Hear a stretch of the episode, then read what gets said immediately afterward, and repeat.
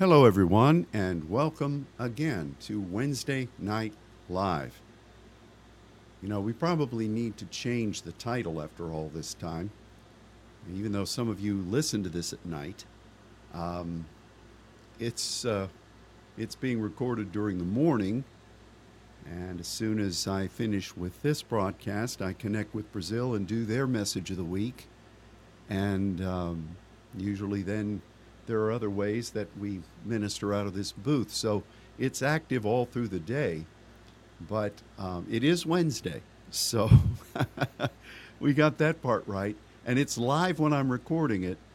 When you're listening to it, it's still lively, but it's recorded. My name is Ron Crawford. I'm coming to you from the Father's Church in Dallas, Texas. And what a great privilege it is to be able to reach out to my congregation as well as to our extended Saints Network family. I tell you, uh, it's nice now to be able to wake up here in Dallas and uh, step outside. And yesterday it was 58 degrees at 6, well, 5:45 in the morning when I went out, and today it was 60. Ah, it's just so nice. Uh, but I do know that for some of you listening, your weather is a bit challenging right now. And I speak to our brothers and sisters in Florida, both on the east and on the west coast. Hurricane Ian uh, is kind of lingering down there at the base of the peninsula. Um, I have been praying that it will drift off somewhere else. But, you know, there are things that happen that God does that we just don't really understand until they're all complete. But I'm going to ask all of you to be in prayer for our network family and uh, on the east and on the west of Florida that God would protect every one of them would protect their property, would protect their place of meeting, and that for them, there would be a shield around them. Uh, give them wisdom and give them clarity in your directions. So we, we do declare over all of you the hand of the Lord. And we do continue to pray that God will intervene here. So let's let's all remember that throughout this day. I know that you can hardly turn on the television or the look on the internet or uh, wherever you um, gain uh, information of the news of the day without having the first the first uh, topic, Hurricane Ian, and um, let's let's stand in agreement and we, we ask that God would give peace and wisdom and uh, every measure of confidence to all our brothers and sisters there. We also want to remember that um, the Brazilian election, which is a very important thing, is occurring this weekend. So let's continue to also pray for our brothers and sisters there, for that great nation and the prophecy, the promise of God concerning what He is doing and what He's going to do through the saints there.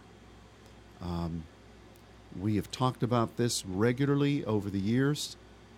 We have remembered the prophetic words that God has said. We can clearly see those prophetic promises being fulfilled in phenomenal ways. But this election is very important. And, uh, you know, I'm just praying that the will of God will be done. I know that sometimes people say, well, you know, that's a cop out. But in essence, I think we've all learned that praying for a political election sometimes doesn't turn out the way you want it to. And um, we, we would be better served saying, Father, you see the way that the enemy is trying to restrict the believers You've used that kind of thing in the past to catapult your people forward. But whatever your will is, let let it be done this weekend, and we take authority over the enemy, who would try to corrupt or or uh, twist the rules or uh, bring deceit or some kind of trickery into the thing. So let's pray in the Spirit for that. And uh, the election is on Sunday, so um, we will keep praying through the weekend. First Saturday is this coming Saturday, and uh, the directive went out. I encourage you to read that directive. We particularly are focusing on the month of October, which is a springboard month traditionally, into the things, the new things that God is doing. And we are we're looking forward to this being a month of breakthrough, a month of confidence, a month of of uh, incredible blessings of the Lord, and we absolutely stand against and we we command to be gone whatever the attempts of the enemy might be whatever he might try to do to turn the month of October or the remaining days of September into something of catastrophe. We take authority over that, and instead we turn things to the good. So, lots of things to pray for in our saintly pursuit of following the Lord. And I thank you for the way you have been faithful as intercessors in the past, but I also thank you for your continued fervor and commitment to the walk of being an intercessor before the throne of God. Now, we do have somewhat of a teaching sheet in front of you if you have accessed it and pulled it up. Now, I could just as easily have quoted or cited these scriptures, there's not many of them, but there were some words that uh, are a part of what we're going to be looking at to explain this passage. And I didn't want to hinder or trouble any of you with those words. So I just put them on a Word document, and I thank Scott for posting them for us. This past Sunday in Sunday school, Nancy DeShawn was teaching, and one of the scriptures that she read was the first one here on our sheet, and it has to do with the man named Caleb in the time of Moses. Numbers 14, beginning at verse 23, says, Surely they shall not see the land which I swear unto their fathers, neither shall any of them that provoked me see it. But my servant Caleb, because he had another spirit with him, and hath followed me fully, him will I bring into the land wherein he went, and his seed shall possess it. Now, when she read this, suddenly kind of a little bell went off in my head. And I thought about how in, in uh, English, which is what she read and what we speak here, that doesn't make a whole lot of sense. Another spirit. We've been studying over the past couple of years about the Spirit of God within us and how important that is to our relationship with God as it's born again through Christ how it's important for us understanding the ways of God, how it's important for us to pray in the Spirit with that Spirit. And it truly is a gift from God to each of us. We've taught about this a lot, so I don't want to go back through everything because um, that would be redundancy. But the point is that when you read what God says about Caleb here in the, the old covenant before Christ. And he just said that the people who provoked him, who had resisted him throughout the 40, what would be 40 years in the wilderness, um, and who absolutely refused at the end of that time to go into the new land, that provoked God. Just imagine that provoking God. Some people just want to paint God with a bunch of rose petals around him and uh, that he just smiles all the time and pets lambs and just looks down on you with a with a wonderful loving grin. But there are words in the bible and you can't pluck them out that like this these people provoked god. There are other times where god's feelings are kindled to rise and enact vengeance, which God says is His.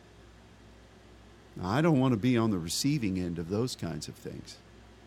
But we would be foolish not to recognize that you have two choices. You can either please God and walk with Him, or you can reject His ways. You can openly dispute what he has clearly said he wants to do.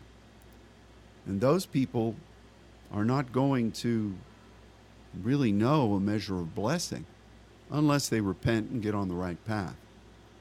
So Caleb believed God. Famous words that we know from him Give me this mountain. I'm strong today at 80 years old as I was at 40. Um, We've talked about that. Give me the mountain where the giants are.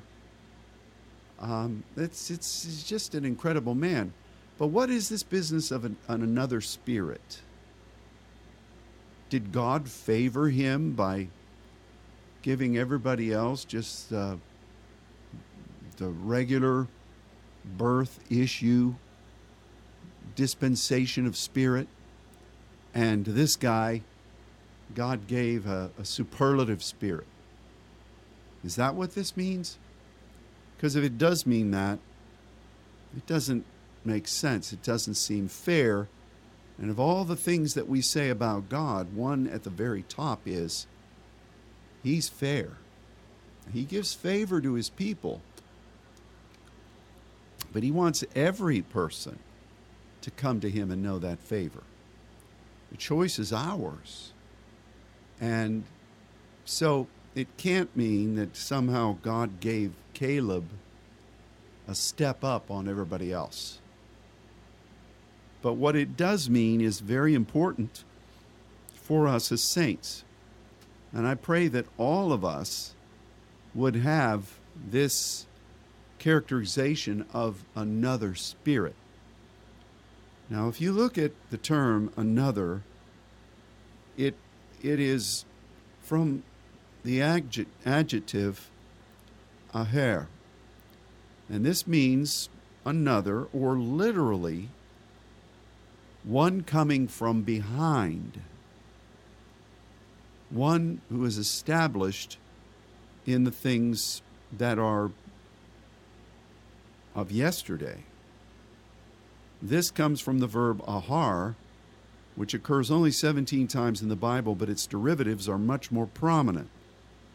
This verb, ahar, means to tarry or delay. Then you have uh, the substantive ahor, which means back part, rear, backward, and the adjective ahare, meaning afterwards. So, what does this mean? What, what does this mean? Well, I, I want to make sure that my deductions that I make regarding these things are, are accurate. And sometimes people hear what I say, particularly about words from the Bible, and then they do a couple of cursory studies and they can't find it and they think I'm full of full of beans. Maybe I am full of beans in some ways. But I'm just not randomly scatter shooting things from the word of the Lord. I, I want to make sure that if I say something to you, that it has a measure of accuracy to it. So I read a lot of different things about this word yesterday. And one of the most intriguing ones was from a Jewish commentary. I wasn't footnoting any of this, I was just reading and studying. So you just got to trust me that what I read was there. And they said that this word was very interesting because it had the, the traditional Jewish way of thinking that you remember who you are and what you are and the promise of God, but your objective is to look forward from that. And they said, this is them saying it, they were probably wearing yarmulkes. They said that in Hebrew thinking, the future is always um, the, the first thing, but then it tracks back to the um, to the the history and the and the foundation. So you can you can be a person who is devoted to the past, but you have an eye looking forward. And one of the writers even suggested that this is indicated in the way you would read the Hebrew Bible from right to left.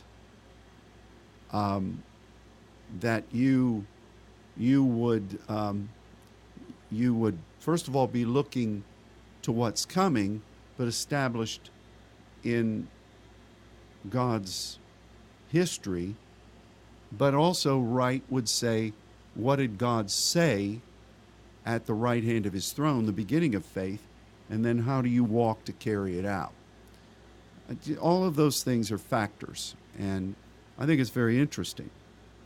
So we deduce from this that the another spirit of Caleb was that Caleb always remembered and trusted what God promised, what he said. And that was the compass upon which he charted his life. So when it came time to go into the land as spies, he was trusting the Lord. When it came time to go into the land 40 years later, he was trusting the Lord and um, what God had promised, what God said. And so his spirit, albeit not born again through Christ, but that deposit of the Spirit of the Lord in him, which had a, a, an entirely old covenant way of committal to God, his spirit was alive with the promise of God. And God communed with him in that. And um, so when naysayers or those who were fearful would say, No, we can't go up. Where's grasshoppers? No, there's giants there. Caleb interpreted things from the depth of who he was and his relationship with God based upon what God has established in their identity, and what God has said in the past. This is important for us to recognize. We as saints believe, we have reason to believe this, that part of what we do as being a holy people is to see the restoration of what God ordained from the foundation of the world. That's our intercession. That's what we believe. We're, we don't deconstruct it, we don't misinterpret it, we don't treat it like you would forming putty to amalgam what he said uh, in light of what modern society wants. You don't pinch off pieces of it because it's inconvenient for you and for your current narrative. We pray and we believe for what God wants. And this is, to me, part of that other spirit, while at the same time, we're praying and gaining fresh insight from the Lord, fresh insight from His Word, and we're pressing forward. To me, that's another spirit. Now, the Bible uses this same word, aher, to describe Saul when he was anointed as king. And we find that in 1 Samuel 10, verses 6 through 10.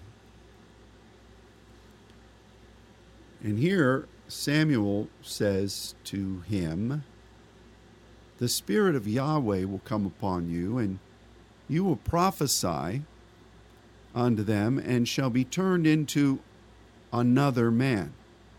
And let it be when these signs are come unto thee, that thou do as occasion serve thee, for God is with you.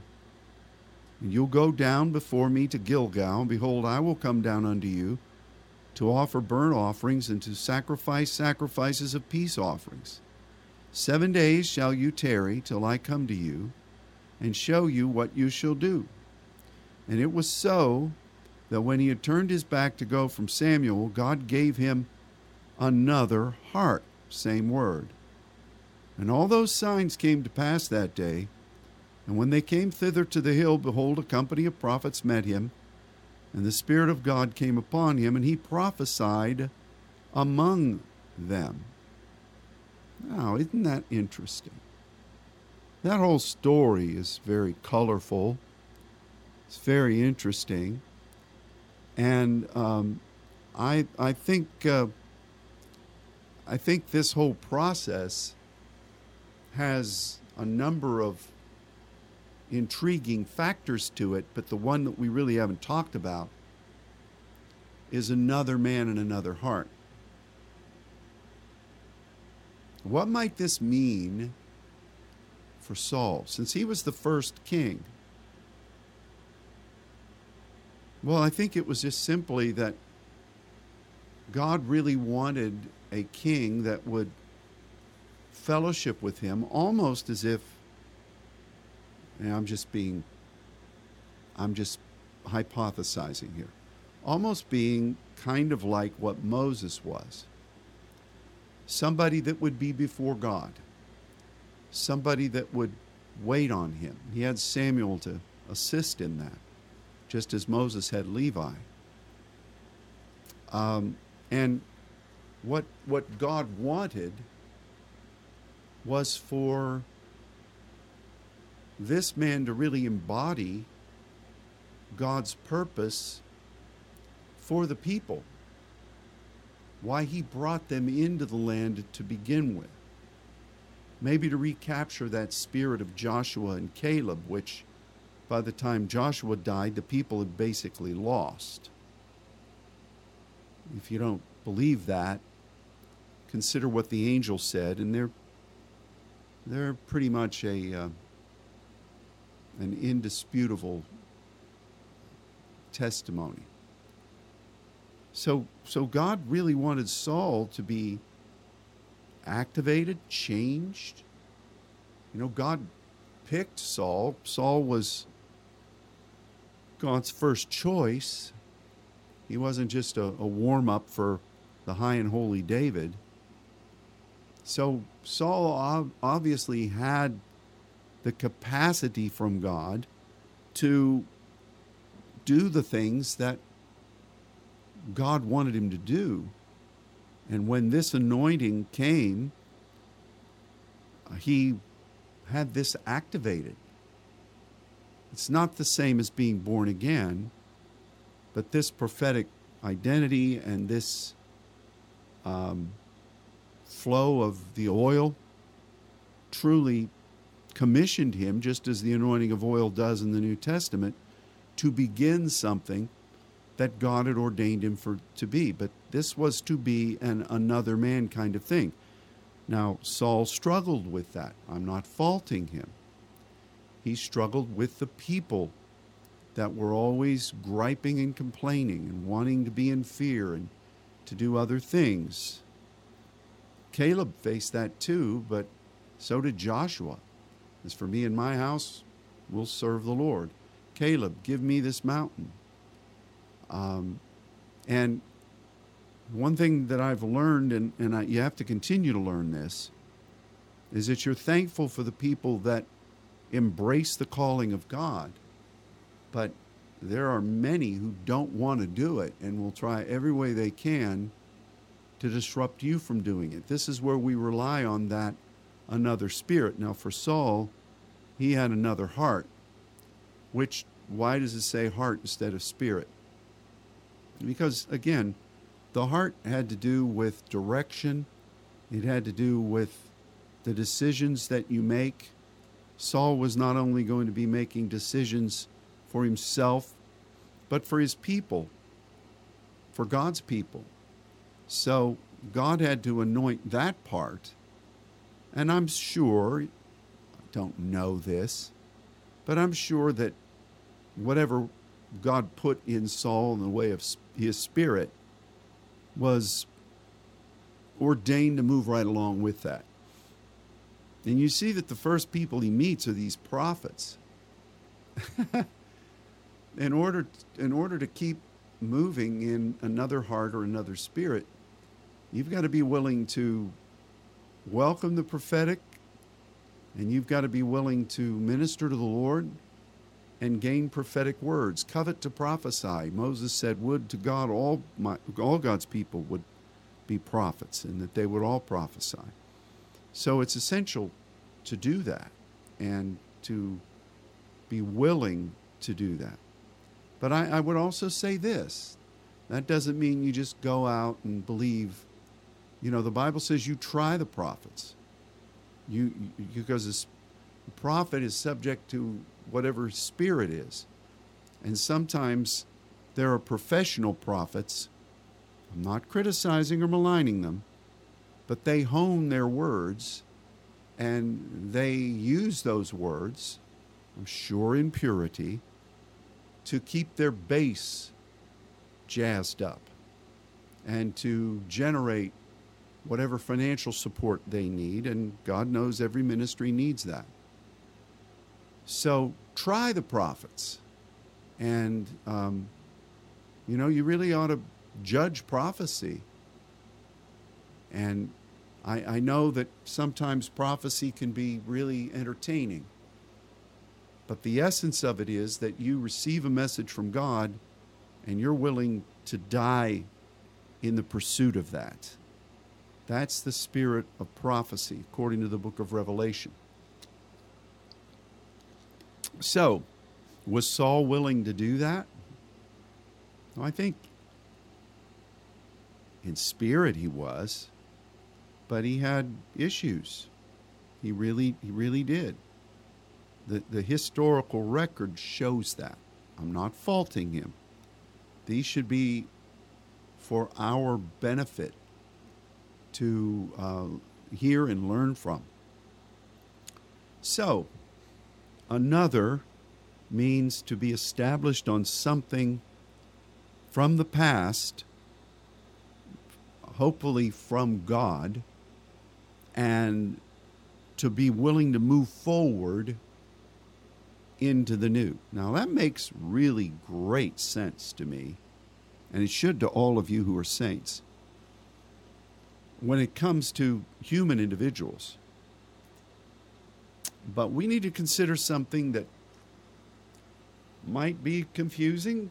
It shouldn't be. But let's talk about it anyway. In Exodus 20, verse 3, and this is said many times in the Word. Thou shalt have no other gods before me. And this could easily be translated as Thou shalt have, thou shalt not have another God or another gods before me. What does that mean? These are Elohims. Um, now, the first word of this phrase is Elohim. I, I discovered something kind of interesting. I'm not, this doesn't change what we've heard from God or what we've believed, what we've studied in the Word. It just adds a, a little, a little additional understanding to it. But I was reading these Jewish commentaries yesterday, and um, they readily say that Elohim is a primary name for God, of God. But they said that in Jewish thought, Elohim can also mean powers or the rules, the rules upon which the universe runs. And one of that, one of these commentaries that was from a messianic Christian perspective equated it with the logos in the New Testament. Now, I thought that was very interesting, and it does make sense. We've said that Elohim speaks of the heart of God and the way we communicate with Him, the way we love Him. And Yahweh always speaks about His plan, how He's going to do it. It's very similar to the seven spirits of God and God's um, mind or His fivefold. Well, what what is the plan of God based on as it goes forth? It's based upon the deep inclination of the love of God and why He created us and why He created all the things. So, the operation of God's heart, God's love, God's spirits, is the foundation of what He envisioned from before the foundation of the world. And from that, then, his plan goes forward. That makes perfect sense, doesn't it? Now, there were a plethora of angels that God created to serve him and truly according to the New Testament and some Old Testament passages to serve alongside those that God ordained to partner with him.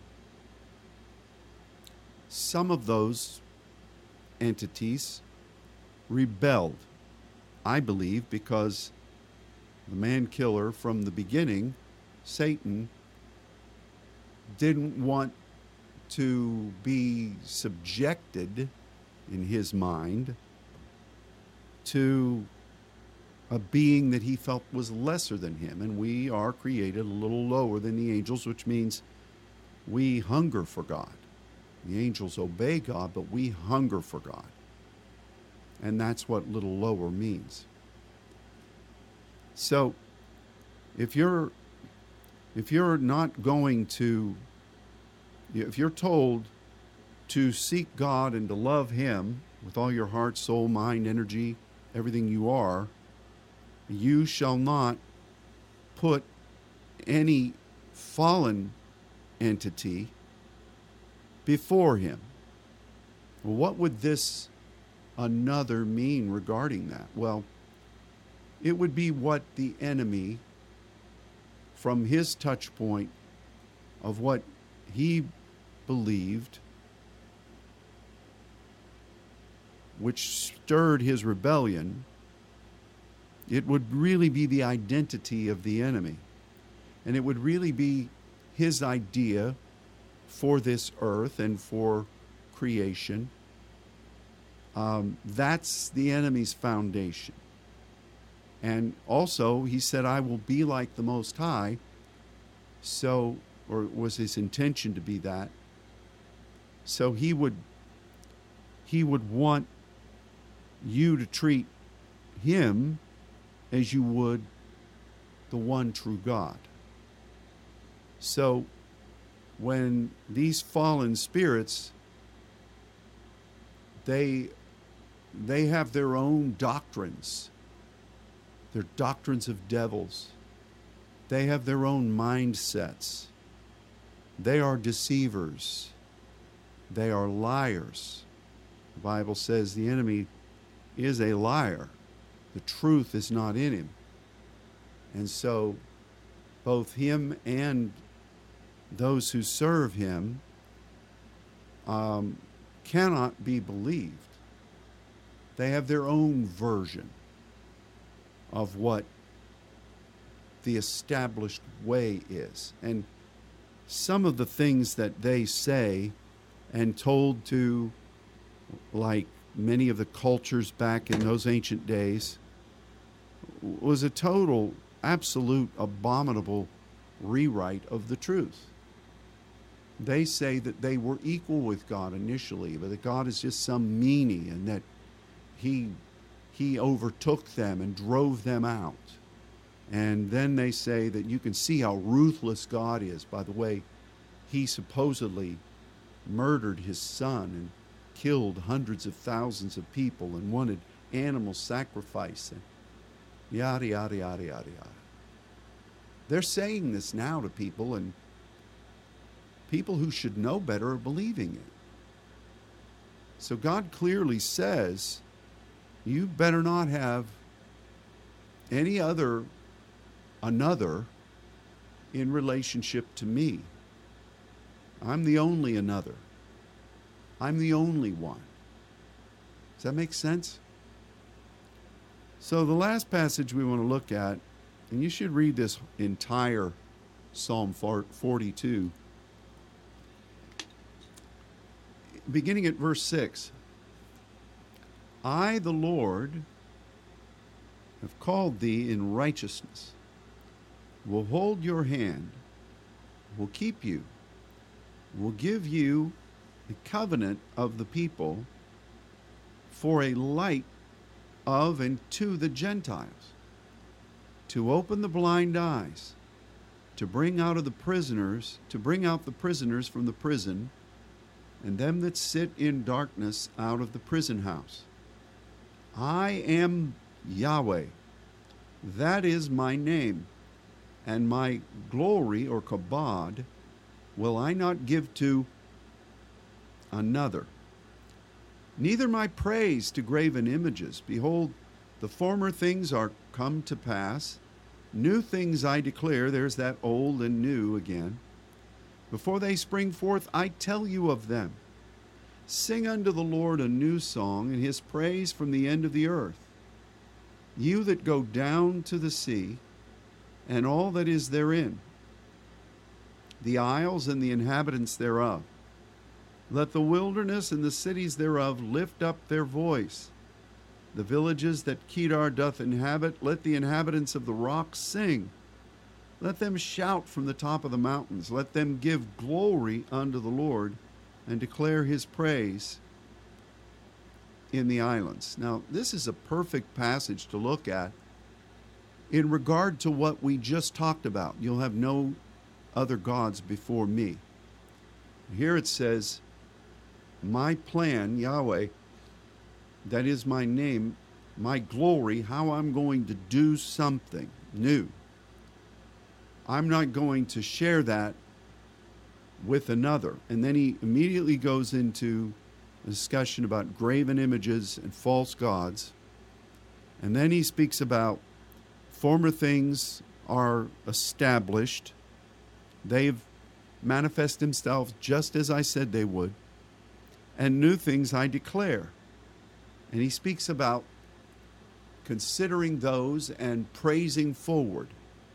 This Isaiah 42 speaks exactly about what we've just been talking about. It's a light to the Gentiles.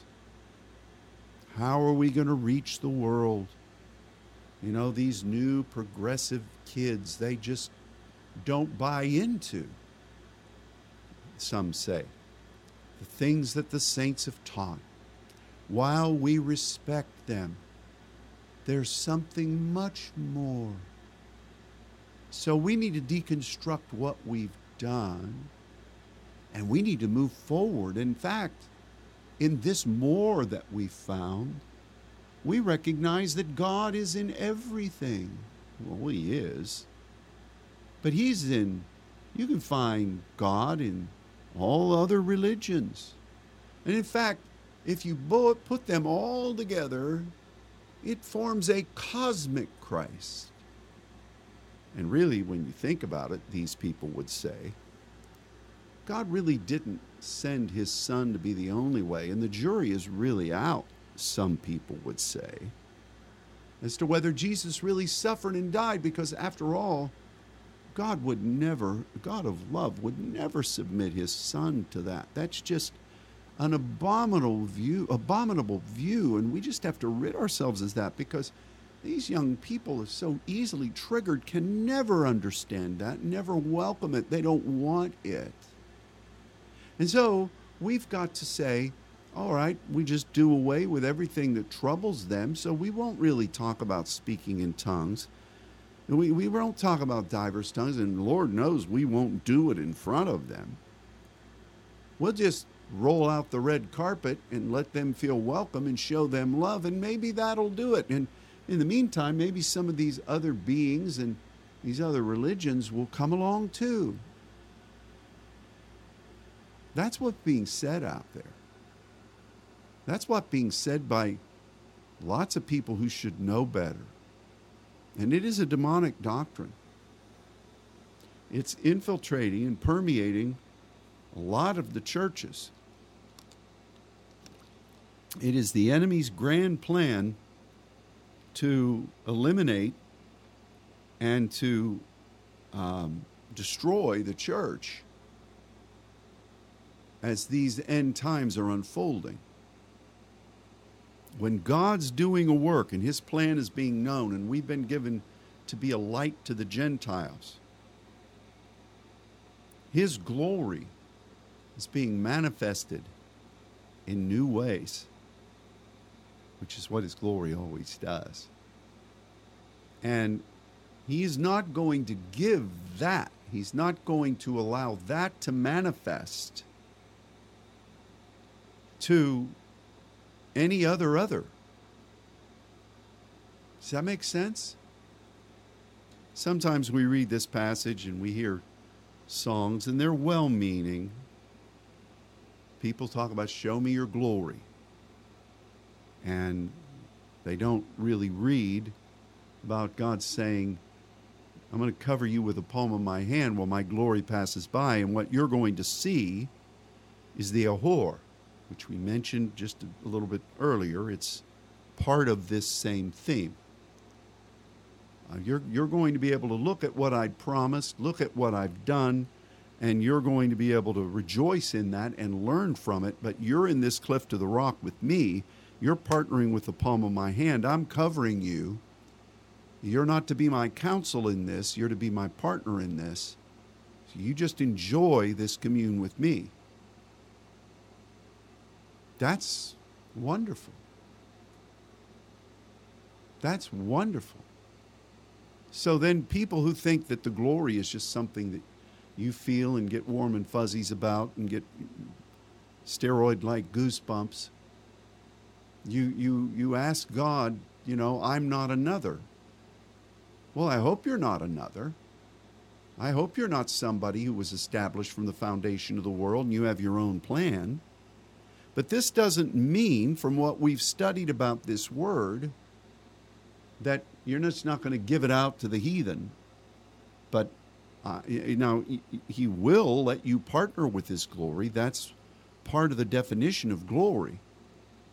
But it doesn't mean that because you're not a heathen, that you're going to be able to look full face into the glory of God and counsel him and be mystified by it.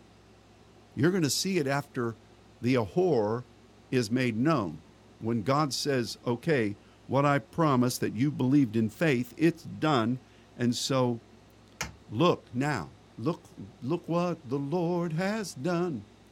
And you praise forward to what has been promised because praise awaits you in Zion. But God is not going to share, He's not going to give His glory to based on any demonic entity, which is what he goes into next in the context, which is what he says in Exodus, and I think almost 60 times throughout the, the Old Testament. This again says you can choose God, you can be lukewarm, which is not really something Jesus has a palate for, or you can go after these demons whatever they call themselves, these fallen ones. But the only real path is the foundation of the world, God, and what He has promised what he welcomes you to intercede with him about, to partner with the angels who also cry out, Holy, holy, holy, which means the same thing. And as things are going along, you just have to trust him and enjoy him and prophesy and stay under the covering of the palm of his hand because that's your strength. And when God does what he does, you're going to be able to reflect on this process of how God said it and you interceded with the palm of his hand until that part of his plan is done or is just freshly being asserted, and then he'll remove his hand and you can see the ahor. It's the fulfillment of what the aher is, of what was established by God from the foundation of the world. And you you tarry. This is where tarrying comes in. This is the Old Testament tarry. And you wait on the Lord. You trust in Him in patience. This all makes perfect sense to me. It should to you. But this another spirit of Caleb, may we recognize that that is what God wants in us. It could probably means why God then spoke of David later about someone who's after my spirit. Um, and Saul, bless his heart, he uh, he had he had the opportunity to do that and to lead the people, um, but he again I, I don't want to be critical of him. He was pioneering the way. He he did not allow that spirit to continue you know, here initially, what we read, he had to go and wait at, on Samuel. You realize that that's the very thing that kept him from um, being king, continuing as, as king. I know that there are ways as we meditate on this we can see, but it's it's just an incredible it's an incredible thing um, wow. Man oh man. I, this is just so deep.